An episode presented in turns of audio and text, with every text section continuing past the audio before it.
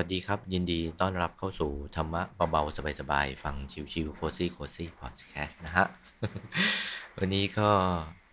ได้โอกาสกลับมานะครับ มานั่งคุยกันอีกครั้งหนึ่งนะฮะ ก็ถึงแม้จะหายไปหลายวันนะครับ แต่ก็ยังยืนยันนะคิดถึงร้อยเปอร์เซ็นต์นะครับคิดว่าถ้าเกิดเรามีโอกาสก็จะเออได้รีบกลับมา เล่าธรรมะให้ฟังกัน ถือว่าแชร์ประสบการณ์ ในการดำเนินชีวิตด้วยกันนะฮะ เพราะว่าเราศึกษาธรรมะไปเนี่ย ผมเคยถามตัวเองนะครับว่า อ่านหรือฟังธรรมะไปเรื่อยๆเนี่ย มันจะฟังไปเพื่ออะไร ซึ่งก็ได้ข้อสรุปเข้าใจง่าย ๆ อย่างหนึ่งเลยก็คือเพื่อที่จะ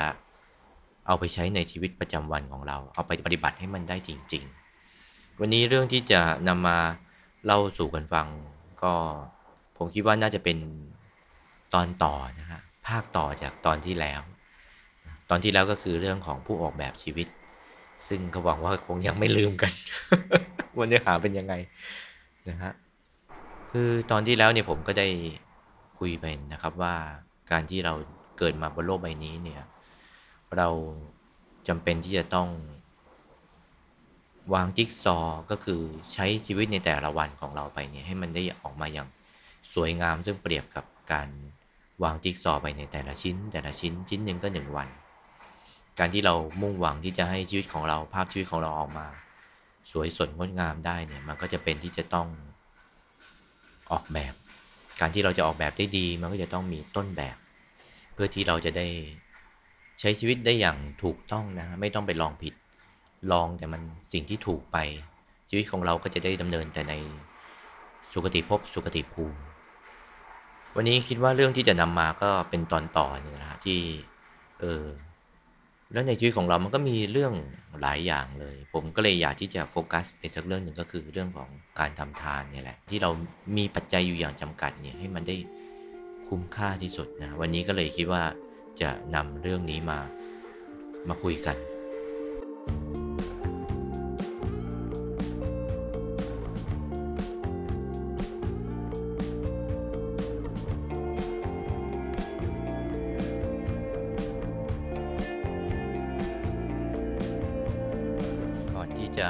สู่เนื้อหานะครับ ก็ต้องขออนุโมทนานะครับกับพี่กิษดาวันนะฮะที่ได้เป็นเจ้าภาพนะฮะอุปกรณ์คอมพิวเตอร์นะครับคือเนื่องจากเครื่องเก่าของผมมันก็ทุพพลภาพ มันไม่ไหวนะ ซึ่งก็ที่จะจะว่าไปไม่ใช่อุปกรณ์นะคือเครื่องคอมพิวเตอร์เครื่องใหม่เลย ก็ต้องอนุโมทนากับพี่เขานะครับ แล้วก็ก็ขอให้พวกเราทุกท่านได้บุญ ในการเผยแพร่ธรรมะตรงนี้กับพี่กิษดาวันนี้ด้วยนะฮะ ก็เรียกได้ว่าผมก็ไม่ได้บอกบุญพี่เขานะครับ แต่ว่าพี่เขารู้จักผมแล้วก็เลยได้ อยากที่จะให้สนับสนุนตรงนี้ไป บอกเองเลยนะครับ ก็ต่อไปก็เป็นสมบัติก็จะมาคอยท่านะฮะซึ่งผมก็ขออนุโมทนากับคุณพี่ด้วยนะครับ วันนี้สำหรับวันนี้นะฮะก็คิดว่าในขณะที่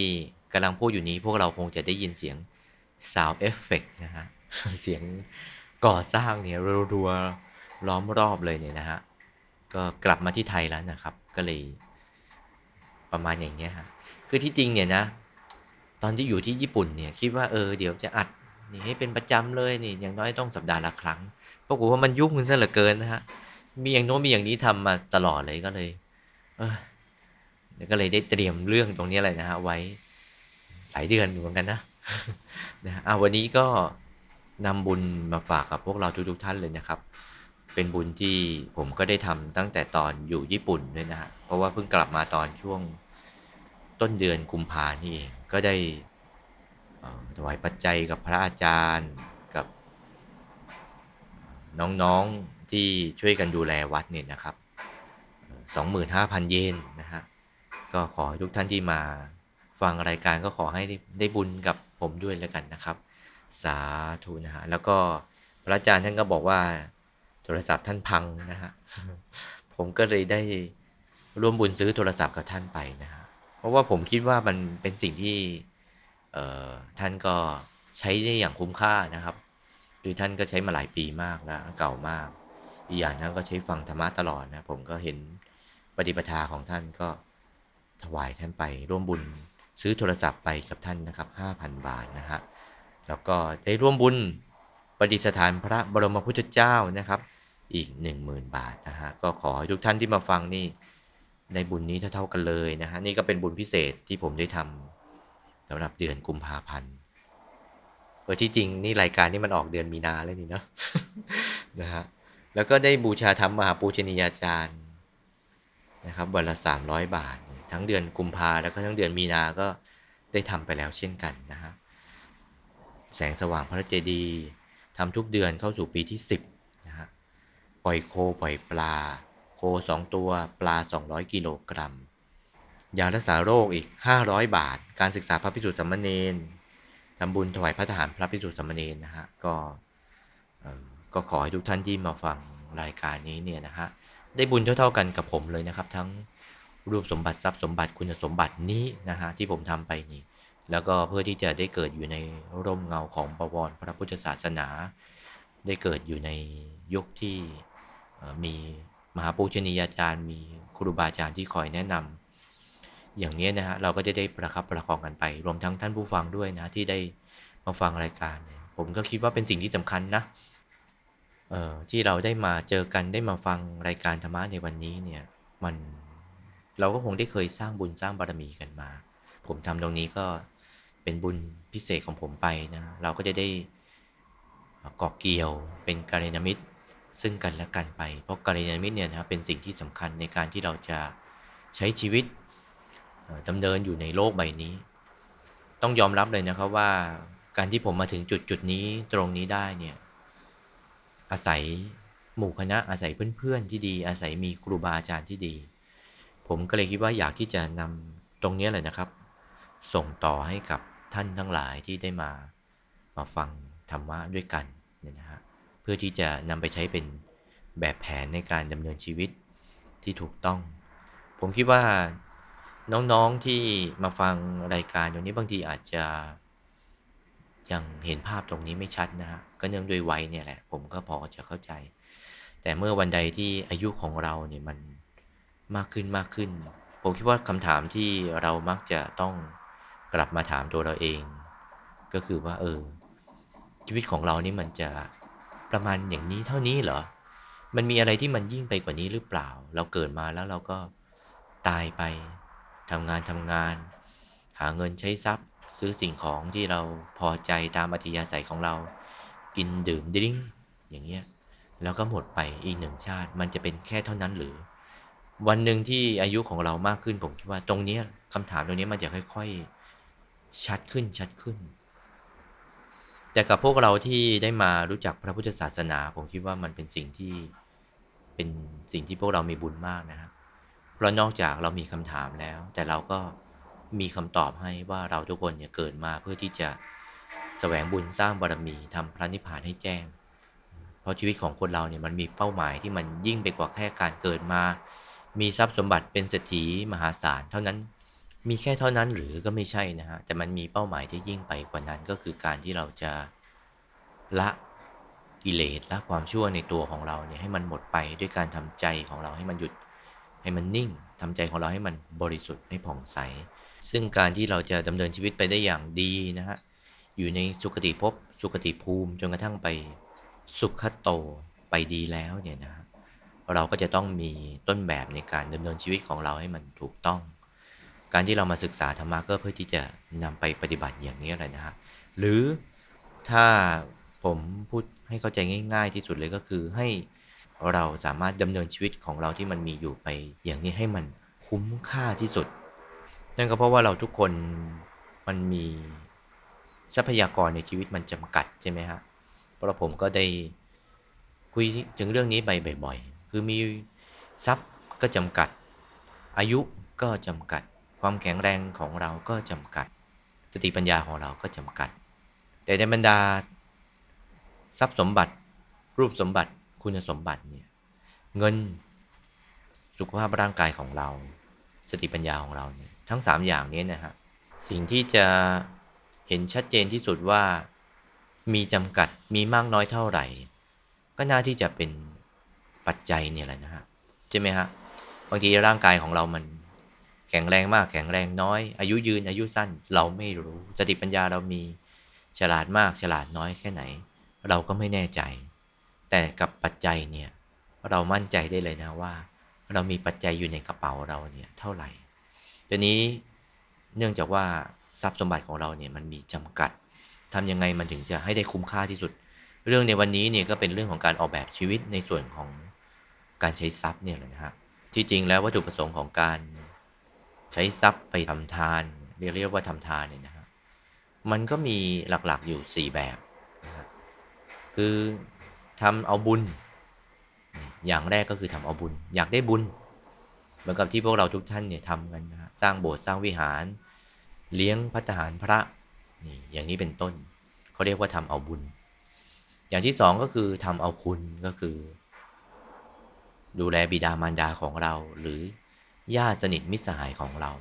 อย่างที่สามก็ถือว่าเป็นบุญเหมือนกันก็เลี้ยงเพื่อนเนี่ยแหละนะฮะเลี้ยงเพื่อนไป แล้วก็อย่างที่สี่ก็คือ เลี้ยงน้องหมาน้องแมว ทีนี้ในเมื่อเราต้องการที่จะใช้ทรัพย์ที่เรามีเนี่ยให้มันคุ้มค่าที่สุด เราจะรู้สึกยังไงมันถึงจะคุ้มค่าที่สุดครับเนี่ย คือการทำทานทั้งสี่แบบนี้นะฮะ คือเราเราทราบโปรไฟล์ของแต่ละอย่างก่อน ว่ามันก็ มันมีอันที่สงโดยย่อที่มันต่างกันนะ คือเหมือนกับเราทำทานนี่ เราก็จะมีทรัพย์ เรารักษาศีล เราก็จะร่างกายแข็งแรงผิวพรรณวันณะผ่องใส ปฏิบัติธรรมนั่งสมาธิดวงปัญญาก็สว่างสวัยกระจ่างนี้เป็นต้นใช่ไหมอันนี้ชัด แต่การทำทานนี่ก็เหมือนกันนะฮะ ทำทานเหมือนกันแต่ได้อานิสงส์โดยรายละเอียดมีนัยยะที่ต่างกัน อ่า อย่างไรนะฮะยกตัวอย่างเช่นทำบุญเลี้ยงพระก็ได้อานิสงส์คือบุญ อันนี้ตรงๆเลยได้บุญ แต่การที่เราดูแลคุณพ่อคุณแม่ของเรา ดูแลญาติของเรา หรือดูแลลูกหลานของเราอย่างนี้นะมันก็มีอานิสงส์เหมือนกัน คือนอกจากเราได้บุญแล้ว แต่มีอานิสงส์ที่เป็นในที่ติดมาด้วยก็คือ เราก็จะมีคนที่จะคอยดูแลเราไปด้วย คือจะบอกว่าทำทานอย่างเดียว ถวายพระอย่างเดียวว่าได้บุญเยอะที่สุด อันนี้ถูกนะ ได้บุญเยอะที่สุด แต่ในเมื่อชีวิตของเรายังต้องดำเนินต่อไป มันเลยมีข้อที่สองมาทำเพื่อที่จะตอบแทนบุญคุณ การที่เราตอบแทนคุณคุณพ่อคุณแม่ เลี้ยงดูญาติ เลี้ยงดู บุตรเลี้ยงดูหลานของเราเนี่ยนะฮะเราก็จะได้อานิสงส์ก็คือก็จะมีคนคอยดูแลเรา หรือก็จะมีกัลยาณมิตรในการที่เราจะดำเนินชีวิตไปอย่างนี้เลยนะฮะนี่ก็เป็นอานิสงส์โดยย่อ หรืออย่างเรา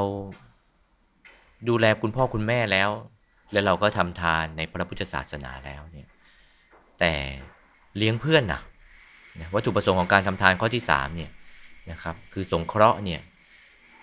ถามว่ามันต้องมีไหม มันก็ต้องมีอีก เพราะเราก็ไม่ได้อยู่ในแค่ครอบครัวของเราไม่ได้อยู่กับแค่ในวัด แต่เรามีสังคมที่มันใหญ่กว่านั้นก็คือ เพื่อนฝูงบริวารของเรา เราก็จำเป็นที่จะต้องเลี้ยงเขา เพราะทานในระดับนี้ มันอาจจะไม่ได้บุญเยอะเหมือนกับ ดูแลคุณพ่อคุณแม่ ไม่ได้บุญเยอะเหมือนกับทำสังฆทานในพระพุทธศาสนา แต่มันจะได้อานิสงส์ที่เป็นเอกลักษณ์ของเขาก็คือ เราจะเป็นที่รักของมหาชน การที่เรายังต้องดำเนินชีวิตอยู่เนี่ย ถ้าเกิดชาตินี้มันเป็นชาติสุดท้ายของเราเนี่ย ผมคิดว่าเราอาจจะจะเต็มไปเรื่องใดเรื่องหนึ่งเลยก็ได้นะฮะแต่ในเมื่อเรายังต้องเวียนว่ายตายเกิดอยู่อย่างนี้ สังคมก็เป็นสิ่งที่สำคัญ ถ้าเราไม่เอาใครเลย ไม่ดูแลเพื่อนไม่เลี้ยงมันบ้างเลยเนี่ยนะฮะเก็บอย่างเดียวคิดแต่ว่าจะทำทานอย่างเดียว อย่างนี้ก็ไม่มีใครเอาเรา มันก็ใช้ชีวิตอยู่อย่างลำบาก เช่นเดียวกันดังนั้นวัตถุประสงค์ของการทำทานทั้ง 4 แบบเนี่ย มันไปดูที่ผล ผลลัพธ์แต่ละอย่างมันต่างกัน อย่างแรกได้บุญ อย่างที่2ได้คุณ อย่างที่3คือ ได้ความรักจากทำงานอะไรมันก็ง่ายอะความรักเนี่ยนะฮะ ถึงร้ายก็รักอย่างนี้เป็นต้น แบบที่ผมเคยเล่าในตอนก่อนๆ หรืออย่างสุดท้ายเนี่ยเลี้ยงน้องหมาน้องแมวอย่างนี้นะมันก็ได้บุญเหมือนกันนะฮะ ทีนี้มันจะได้บุญมากหรือบุญน้อยเนี่ย ถามว่าเราอยากทำทานเนี่ย เพราะวัตถุประสงค์ของเรื่องนี้ที่วันนี้เรามาคุยกันเนี่ย ก็คือทำยังไงให้ปัจจัยที่เรามีเนี่ยมันคุ้มที่สุดใช่ไหมฮะ เออ คือถ้าปัจจัยเรามันมีไม่จำกัดเป็นพระเจ้าจักรพรรดิเนี่ยนะไม่ต้องมาคุยหรอกครับประเด็นเรื่องนี้นะฮะ แต่เนื่องจากมันมีจำกัดจำกัดเนี่ย เราเลยต้องมาคุยกันว่าเออแล้วจะทำยังไงให้มันได้คุ้มที่สุด ทีนี้การที่เราทำทานไปเนี่ย ถามว่าอะไรเป็นตัวชี้วัดว่า อันนี้ได้บุญเยอะที่สุด หลวงพ่อท่านเคยตั้งคำถามตรงนี้มานะให้กับผู้ที่ปฏิบัติปฏิบัติธรรมเนี่ยนะท่านไปดูกัน เขาต้องเห็นนะเวลาปฏิบัติธรรมเห็นว่าเออทำทานครั้งนี้ได้บุญไปกี่อัตภาพได้กี่ร้อยกี่พันชาติกี่หมื่นชาติกี่แสนชาติ พระเดชพระคุณหลวงปู่ท่านให้ผู้ที่ทำวิชาเนี่ยท่านไปดู มันต้องเห็นเป็นภาพนะฮะเช่นเดียวกันครับ เวลาเราทำทานไปเนี่ยให้ไปเนี่ยถามว่าอะไรคือเนื้อนาบุญที่สุด ดูที่อะไร ท่านผู้ฟังก็ลองลองคิดตามนะเอ๊ะอะไรที่มันจะ สมมุติว่าเนี่ยเราให้ไปแล้วเนี่ยให้กับคันเนี้ยเวลามันได้ตอบแทนกลับมาเนี่ยดูที่อะไรเป็นเกณฑ์เขาดูที่ เสียงเสียงก่อสร้างดังนะครับก็นิดนึงนะเขาดูที่ความสว่างของใจเป็นเกณฑ์ ยิ่งสว่างมากก็จะยิ่งได้บุญกลับมามาก เหมือนกับเวลาเราทำทาน พระปเจกพุทธเจ้า พระสัมมาสัมพุทธเจ้า ถ้าเราได้ฟังในธรรมะในพระไตรปิฎกเป็นประจำเราก็จะทราบว่าเออเวลาพระปเจกพุทธเจ้าเนี่ยท่านออกจากนิโรธสมาบัติมาเนี่ยท่านใจของท่านสว่างว่าท่านเขานิโรธเนี่ยหายไปในอายตนะนิพพานเนี่ยเจ็ดวันเจ็ดคืนอย่างนี้นะพอใครที่ทำบุญไปมันก็เหมือนกับเอาปลั๊กไปเสียบเนี่ยกับโรงงานไฟฟ้าเนี่ยมันก็ชาร์จปื๊ดเข้ามาเลยนะเต็มเต็มดูที่ความสว่างตรงนี้ ยิ่งใจสว่างมากก็ยิ่งได้บุญมาก ถ้าใจสว่างน้อย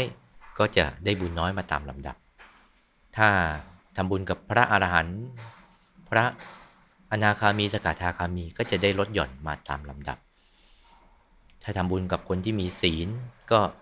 ศีลบริสุทธิ์ก็จะลดหย่อนมาตามลำดับ ศีลแปดก็มากกว่าศีลห้าดังนั้นการที่เราทำทานเนี่ยทำบุญกับผู้ที่มีใจสว่าง ก็จะได้บุญมากที่สุด ในขณะเดียวกันการที่เราทำทานกับน้องหมาน้องแมวถามว่าได้บุญไหมก็ได้เหมือนกันนะฮะเพียงแต่ว่าเขาไม่ได้รู้จักการปฏิบัติธรรมไงนะถูกปิดถูกกั้นอยู่นะบุญมันก็เหมือนมีปลั๊กแล้วไปเสียบกับ power bank อย่างนี้แล้วมั้งฮะมันก็ได้มาได้ได้เหมือนกันทีนี้พอเรามีทรัพย์ มันก็เลยอยู่ที่ว่าเราที่จะ ใช้ยังไงให้มันคุ้มค่าที่สุด อะ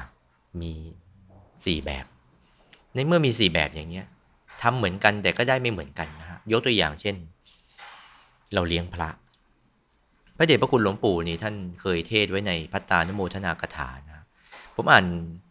เรื่องนี้แล้วชอบ เพราะว่าท่านสรุปมาให้เลยนะครับว่าทายกทายิกาเนี่ยนะฮะ คือคนเราที่ให้ทานเนี่ย เราให้กับถวายกับพระสงฆ์เหมือนกัน แต่ก็ได้ไม่เหมือนกัน มันก็มีมีทริคอยู่นะครับ คือในการทำทานถวายพระเนี่ย ผมเอาแค่เรื่องของถวายพระเลยกันนะฮะประเด็นตรงนี้ เพราะว่าชาวพุทธเรานี้ก็จะคุ้นกัน ในการที่เราถวายพระเนี่ยมันก็มีอยู่ 2 แบบใช่ไหมฮะถวายเจาะจง อยากจะถวายรูปเนี้ยชอบรูปเนี้ย อันนี้ก็เรียกว่าถวายแบบ ปาติปุกลิกทาน อยากจะถวายเฉพาะองค์นี้ หรือกลุ่มขององค์นี้ อย่างที่สองก็คือถวายสังฆทาน แต่เชื่อไหมครับว่าการถวายทั้งสองแบบนี้ได้ผลต่างกันอย่างมหาศาลพระเดชพระคุณหลวงปู่ท่านเคยเทศไว้นะครับว่าทายกทายิกาเนี่ยผู้ให้ เธอเนี่ยจะมีข้าวถ้วยปลาตัวก็ช่าง คือมีนิดมีหน่อยเนี่ย มีสิ่งอันใดก็ช่างเถอะ ถวายพระสงฆ์ ให้ใจตรงเป็นกลางทำอย่างนี้ก็จะได้ถูกบุญใหญ่ในพระพุทธศาสนาคำว่าถวายพระสงฆ์ในที่นี้ไม่ได้หมายถึงถวายพระภิกษุรูปนี้อย่างนี้นะฮะ แต่หมายถึงถวายสังฆทาน ท่านยังได้ย้ำต่อไปนะครับว่า เพราะเวลาเราถวายทานเนี่ยบริจาคทานไปเนี่ย บางท่านมีทานเล็กทานน้อย คือไม่ได้มีมากเท่าไหร่เข้าไปถวายองค์โน้นถวายองค์นี้ทำอย่างนี้มันก็ทำให้ผลที่เราถวายเนี่ยมันน้อยลงไป ในขณะเดียวกันถ้าเกิดเราทำแล้วจะได้ผลมาก มีน้อยเดียวก็ช่าง ผลไม้หน่อย กล้วยใบก็ช่าง ให้มุ่งถวายเป็นสังฆทานสิ อย่างที่ผมเคยเล่าไปนะว่าเคยมีน้องก็มาถามผมเนี่ยนะฮะว่าระหว่างทำทานถวายกับอุบาสิกาที่เป็นพระอนาคามี ในสมัยพุทธกาลก็มีใช่ไหมฮะเออเป็นอุบาสิกาที่เป็นพระอนาคามี หรือ ถวายพระสงฆ์ที่เป็นพระโสดาบันอย่างนี้อันไหนจะได้บุญเยอะกว่ากัน คือถ้าเราตอบแบบตรงๆเลยเนี่ยก็คืออยู่ที่ความสว่างของใจ ซึ่งพระอนาคามีก็จะได้บุญเยอะกว่า คือให้ทานกับอุบาสิกาที่เป็นพระอนาคามีนี้ได้บุญเยอะกว่า แต่มันไม่ได้มีแค่ตรงไปตรงมาอย่างนั้น คือในการถวายทานนี่ถึงแม้เราจะถวายพระที่ท่านเป็นพระโสดาบัน หรือไม่ได้เป็นก็ตามนะฮะแต่การที่เวลาเราถวายกับพระรูปนั้นเพื่อที่จะมุ่งหวังให้ถวายเป็นสังฆทานเนี่ยได้บุญเยอะกว่า แม้แต่ไม่ได้เป็นพระอรหันต์นะฮะแต่มุ่งหวังเพื่อที่จะให้เป็นสังฆทานเนี่ยได้บุญเยอะกว่า ให้กับอุบาสิกาที่เป็นอนาคามี หรือเอาตรงๆเลยนะพระเดชพระคุณหลวงปู่ท่านบอกมาเลยนะว่า พระสงฆ์น่ะเป็นประมุขของบุญอย่างไร พระพุทธเจ้าถวายกับพระพุทธเจ้าอะ ไม่ได้เป็นเยอะที่สุดเหรอ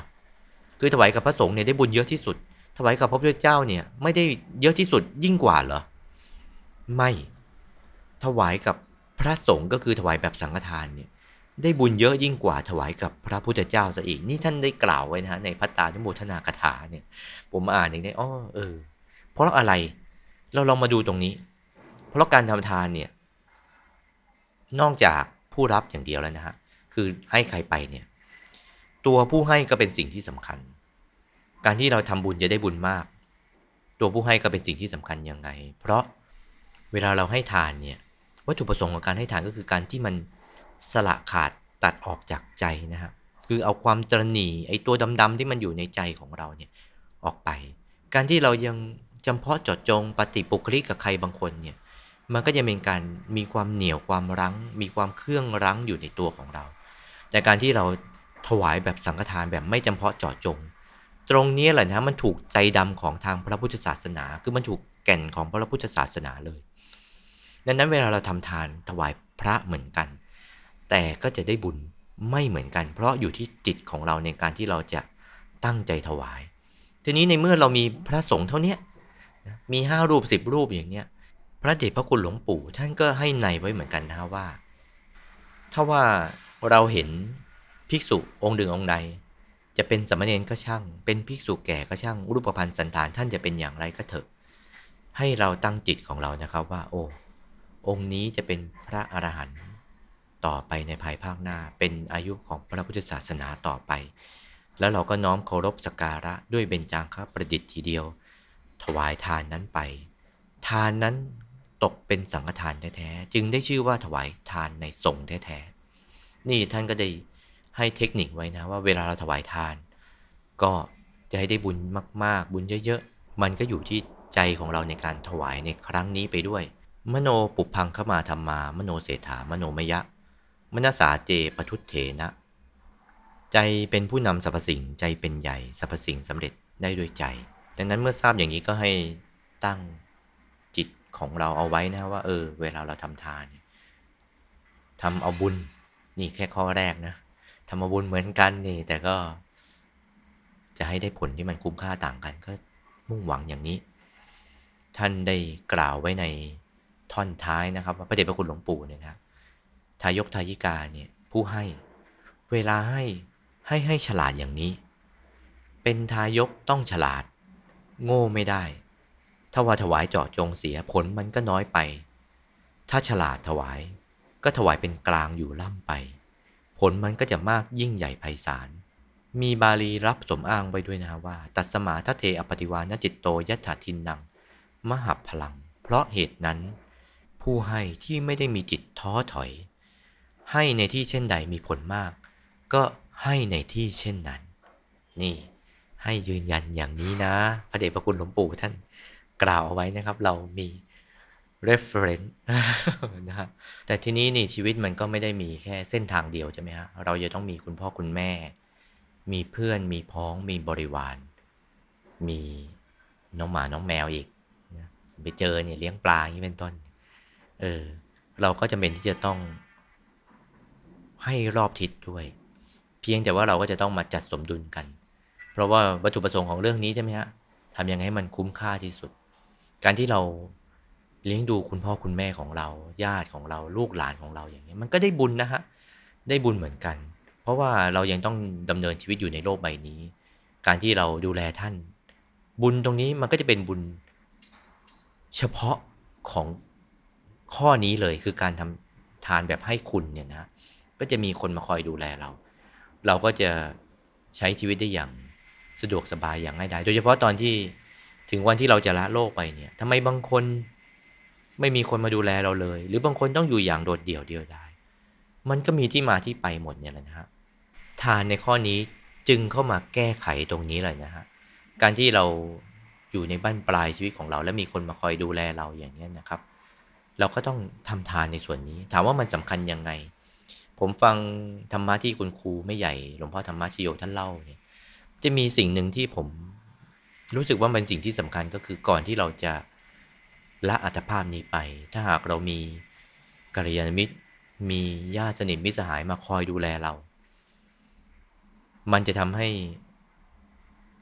มีกำลังใจในการที่เราจะประคองใจของเราในวาระสุดท้ายของชีวิต เพราะจุดสุดท้ายของชีวิตเนี่ยมันดูที่ใจใสใจหมองใช่ไหมฮะ บางทีตัวเราเองเนี่ยมันมันก็ได้ระดับหนึ่งนะ ต้องยอมรับตรงนี้นะฮะ ถ้าเราเป็นพระอาหารหันต์แล้วนี่จบไม่ต้องมาคุยแล้วตรงเนี้ย แต่ถ้าเกิดเรายังมีโกรธมีโลภมีหลงกันอยู่เนี่ยมันก็ต้องมีกัลยาณมิตร ซึ่งตรงนี้แหละนะจะมาช่วยเราคือการที่เราทำบุญเพื่อที่จะเอาคุณ อันนี้สงโดยย่อของเขาก็จะเป็นอย่างนี้ หรือข้อที่ 3 ก็คือการที่เราทำทานแบบเลี้ยงเพื่อน สงเคราะห์ทำทานแบบสงเคราะห์คือเลี้ยงเพื่อนไปเนี่ยมันก็ได้อานิสงส์ก็คือเวลาเราจะทำกิจการงานใดมันก็ได้โดยง่ายนะฮะซึ่งวันนี้คงไม่ได้มา ลงรายละเอียดเรื่องของออทานในสังฆาวัตถุ คือทานที่เป็นเครื่องทำให้เป็นที่รักเนี่ยซึ่งการทำทานที่ทำให้เป็นที่รักมันก็จะอยู่ในข้อนี้แหละนะฮะคือสังฆาวัตถุทานปิยวาจา อัตจริยาสมานตตา การที่เราได้เลี้ยงเพื่อน มันก็จะทำให้อยู่กับเขาได้อย่างมีความสุขนะครผู้ให้ยังเป็นที่รักอะอันนี้เราก็ทราบกันอยู่ใช่ไหมฮะแต่ในขณะเดียวกันทั้งข้อ 3 กับข้อ 4 คือเลี้ยงเพื่อน เลี้ยงลูกของเรานี่ด้วยนะฮะหรือข้อที่ 4 เราเลี้ยงน้องหมาน้องแมวเนี่ยถามว่าเราได้บุญเสมอไปไหมเออเลี้ยงไปทุกครั้งเนี่ยเรามีน้องแมวอยู่ที่บ้าน มีน้องหมาอยู่ที่บ้านเนี่ย เลี้ยงเข้าไปเนี่ย ได้บุญหรือเปล่า เคยมีคนถามหลวงพ่อท่านนะครับว่าเขาเลี้ยงหมาเลี้ยงแมวอย่างเงี้ยอยู่ที่บ้านเนี่ยได้บุญไหมเราคิดว่าได้บุญไหมฮะ เดี๋ยวท่านผู้ฟังลอง เออ ลองลองเอ๊ะน่าจะได้บุญไหมก็เราให้ข้าวเขากินนี่ ใช่ไหมเออเพราะว่าทำอะไรไปแต่ละอย่างนี่มันก็ต้องเป็นกฎแห่งกรรมใช่ไหม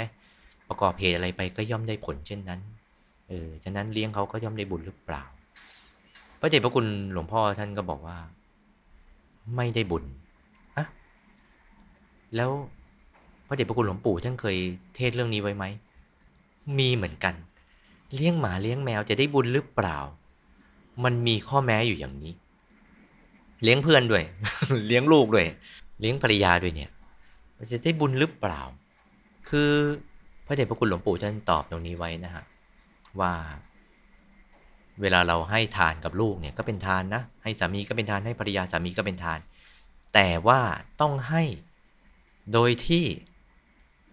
ไม่มุ่งหวังสิ่งหนึ่งสิ่งใดตอบแทน จึงจะเป็นทานแท้ ถ้าหากว่าเราให้มุ่งหวังสิ่งหนึ่งสิ่งใดก็ไม่เป็นทาน อย่างเช่น ให้ข้าวแมวกิน หากมุ่งหวังที่จะให้ไอ้น้องแมวนี้ไว้จับหนู เลี้ยงเพราะว่าเอามันมาทำเป็นคอนเทนต์ยุคนี้ อันนี้หลวงปู่ไม่ได้พูดนะเลี้ยงเพราะว่าจะน่ารักอะเนี่ยเอาความน่ารักของมันมา การให้อย่างนี้เนี่ยก็ไม่เป็นทาน ต้องให้กินโดยที่ไม่มุ่งหวังอะไรตอบแทนจากมัน ให้มันกินเพื่อให้หายหิวกันอดอยาก หากเราให้อย่างนี้จึงจะจัดว่าเป็นทาน จะให้แก่สัตว์เดรัจฉานอย่างอื่นอย่างใดก็ตาม เราก็ต้องให้โดยที่ไม่มุ่งหวังอะไรอย่างนี้ทุกครั้งไป หรือลูกเราลูกเราเองเนี่ยแหละ เราให้โดยที่ไม่มุ่งหวังจะให้ลูกเราเลี้ยงเราในครั้งหน้า หรือให้รักษาวงตระกูลของเราให้มันสูง ให้เพราะว่าเขาเกิดมาแล้วก็เลี้ยงกันไป อาศัยเราไป หากเราไม่ให้อาศัยไม่เลี้ยงแล้ว ลูกๆเหล่านั้นก็ต้องตาย เมื่อเราให้ทานโดยไม่คิดอะไรดังกล่าวนี้ จึงจะจัดว่าเป็นทานแท้ๆทีเดียวคือ ต้องให้โดยไม่มุ่งหวังอะไรตอบแทน ผมยกตัวอย่างอย่างนี้นะฮะทำไมให้ไปแล้วถึงไม่ได้บุญกลับมา เวลาเราไปซื้อหมูอะพ่อค้าก็ให้หมูเรามาเนี่ยเอามาทำกับข้าวกิน ให้เรากินหายหายอดหายอยากอย่างเงี้ย ถามว่าพ่อค้าเขาให้เราเนี่ย เพราะว่าเขา เมตตาเราหรือเปล่า ถ้าเขาให้เพราะว่าอะเราให้เงินเขาเขาก็ให้เนื้อหมูกลับมา อย่างนี้ก็แค่เป็นการแลกเปลี่ยนกัน แต่ถ้าเกิดเขาแถมนี่ก็อีกเรื่องหนึ่งอันนี้ก็เป็นบุญพิเศษของเขาไป อย่างนี้มันก็เป็นการแลกเปลี่ยนกัน ถ้าหากเราแค่มุ่งหวังที่จะแลกเปลี่ยนกัน เอาน้องหมา น้องแมวนี่มาเพื่อที่จะสร้างคอนเทนต์เพื่อที่จะเลี้ยงเพราะว่ามันน่ารักดี อยากที่จะรูปอยากจะเขา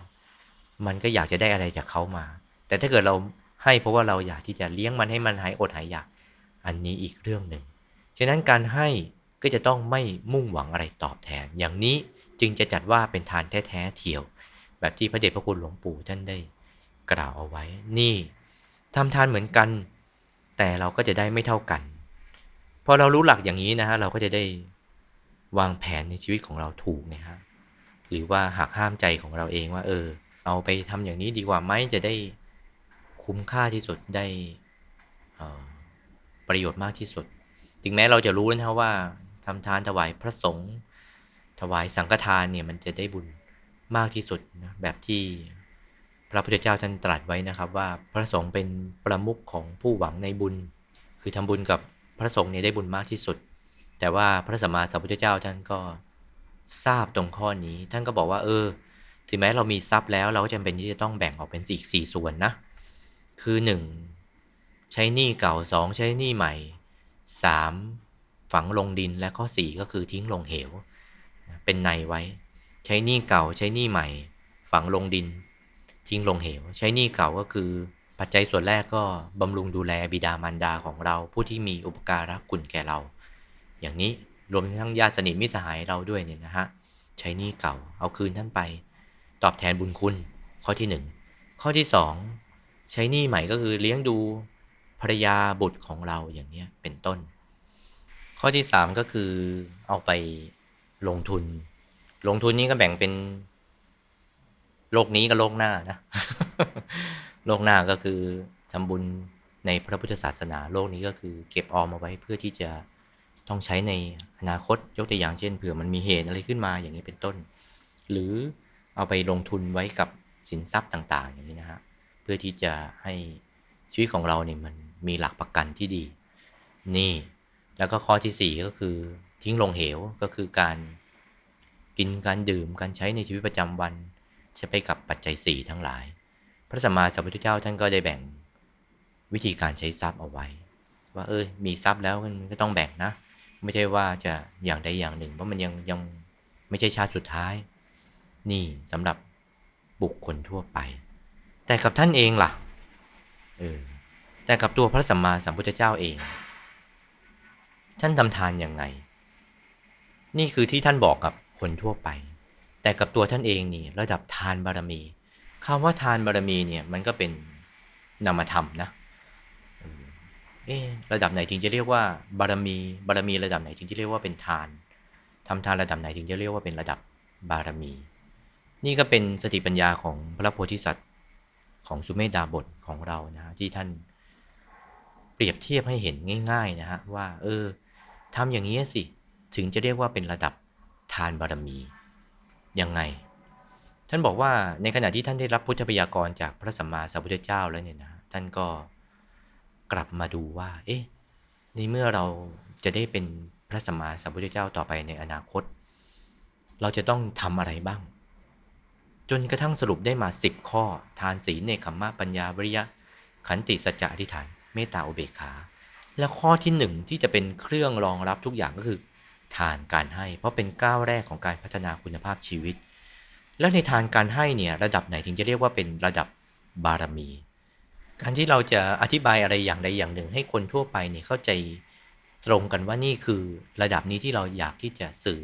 ก็จะต้องอาศัยการเปรียบเทียบซึ่ง สุเมธดาบทได้เปรียบเทียบของการทำทานระดับบารมีไว้นะครับ ว่าเหมือนกับหม้อน้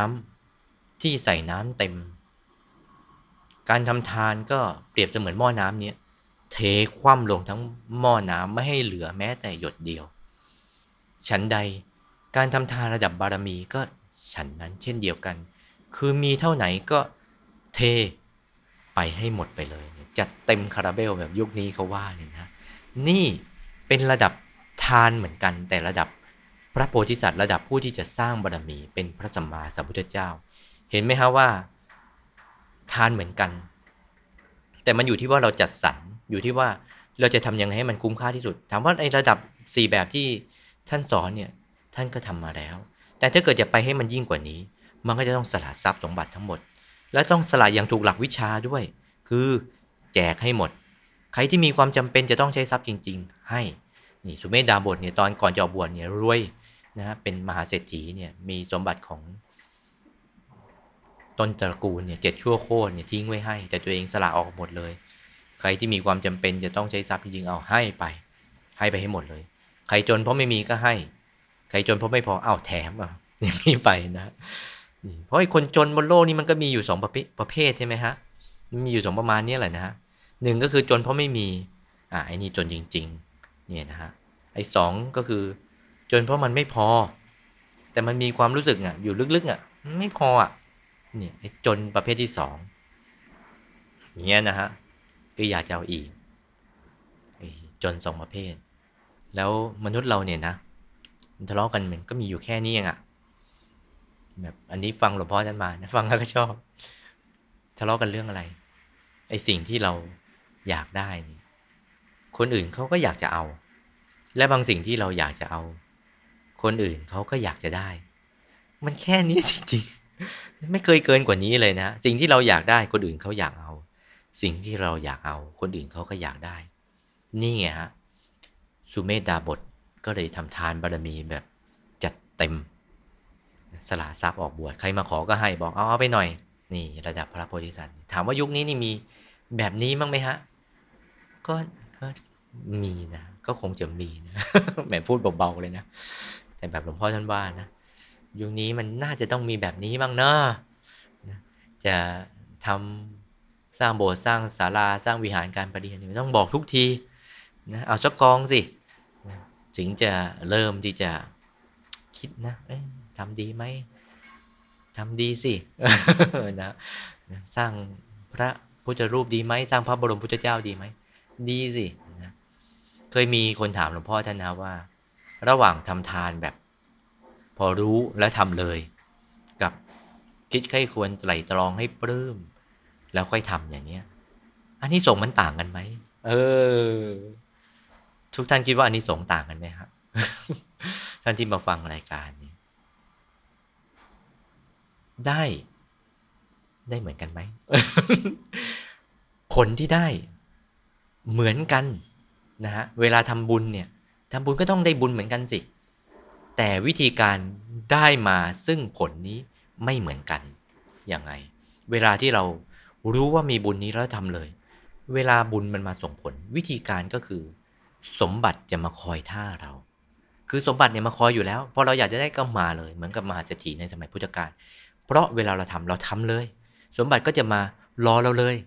อย่างนี้ แล้วเวลาที่เราคิดแล้วคิดอีกอที่จริงเขาไม่ได้อะไรหรอกนะทำอยู่แล้วแหละ แต่อยากจะปลื้มอย่างนี้ อย่างนี้เวลาสมบัติมาเนี่ยจะต้องคอยท่าก่อน สมบัติถึงจะมา อ่า อย่างแรกสมบัติมาคอยท่า อย่างที่สองคอยท่าสมบัติถึงจะมา อย่างนี้นะฮะ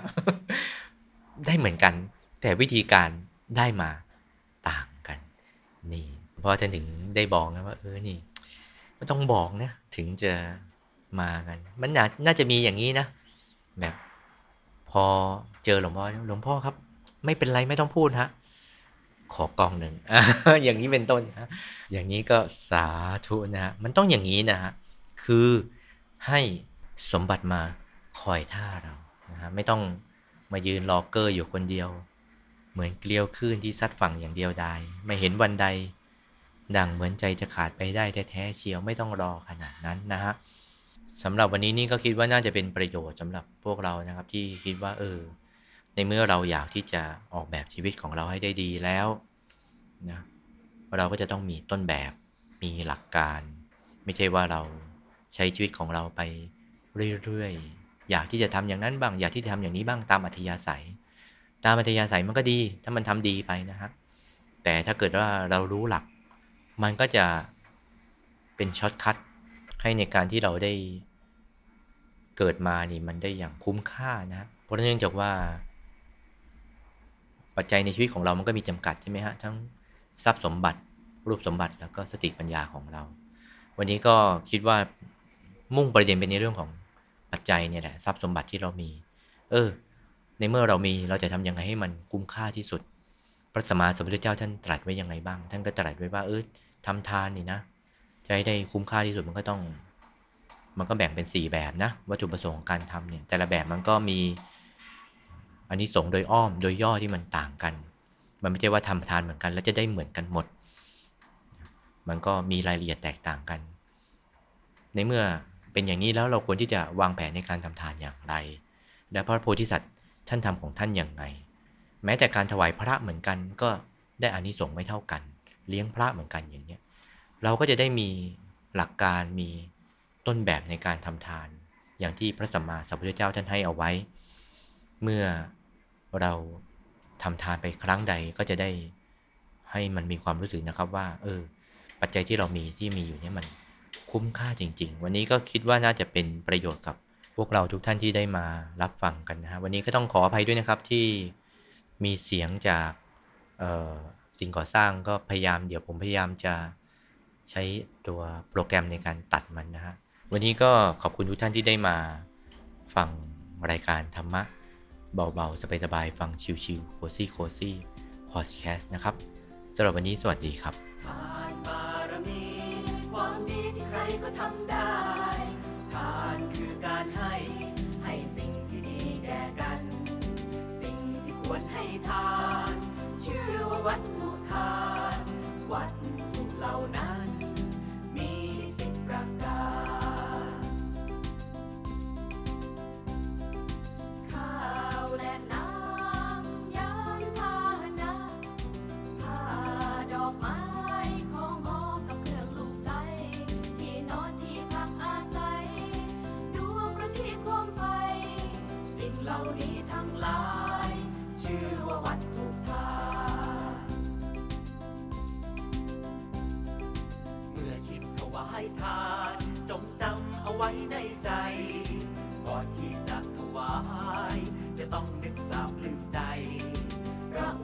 我爱他